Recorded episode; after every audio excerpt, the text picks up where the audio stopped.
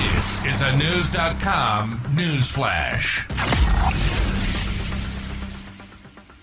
After putting out a fire of rumors about his death, Russian officials now may face questions about whether President Vladimir Putin is taking medications.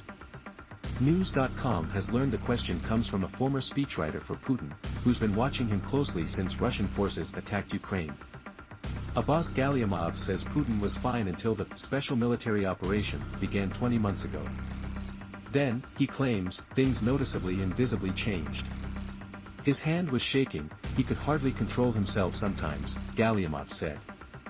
He suspects that was due to the strength of the Ukrainian resistance, making Russia's army look like a paper tiger.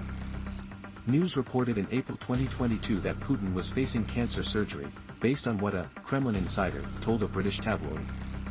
There's no confirmation that the surgery ever happened, but there were also reports that he had Parkinson's disease.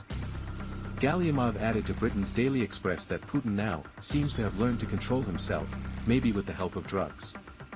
Galyamov worked under Putin from 2008 to 2010, according to Wakitia.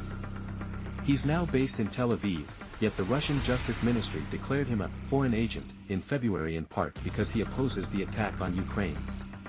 News reported in recent days on the Telegram rumor that Putin had died from cardiac arrest, which a Kremlin spokesperson denies. One US professor and Kremlin watcher says the rumors simply may be propaganda, and if so, they're working. The brouhaha over his rumored death clearly shows that he's in serious trouble, Alexander Motyl of Rutgers University Newark wrote in an opinion column for TheHill.com. Motyl said Putin's critics have no proof of Putin's death, but his supporters have no proof of his life. One can always claim that the man claiming to be the real Putin is really a doppelganger, Motyl said. Russia has a presidential election scheduled in March.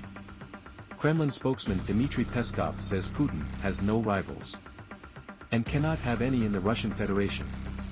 Related to that, people who want to see the Russian ruler now will face fewer health requirements. Fox News quoted the Moscow Times Tuesday, October 31st as saying visitors will have to quarantine for five days before a session with Putin.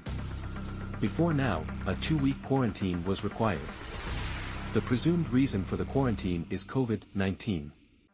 Putin has presided over government meetings by video calls since 2020. Russian state television showed video of Putin directing a military exercise, which included a pretend nuclear response to a nuclear attack. The Russian parliament gave final approval to a bill revoking the country's approval of a worldwide ban on nuclear testing. Putin is expected to sign it.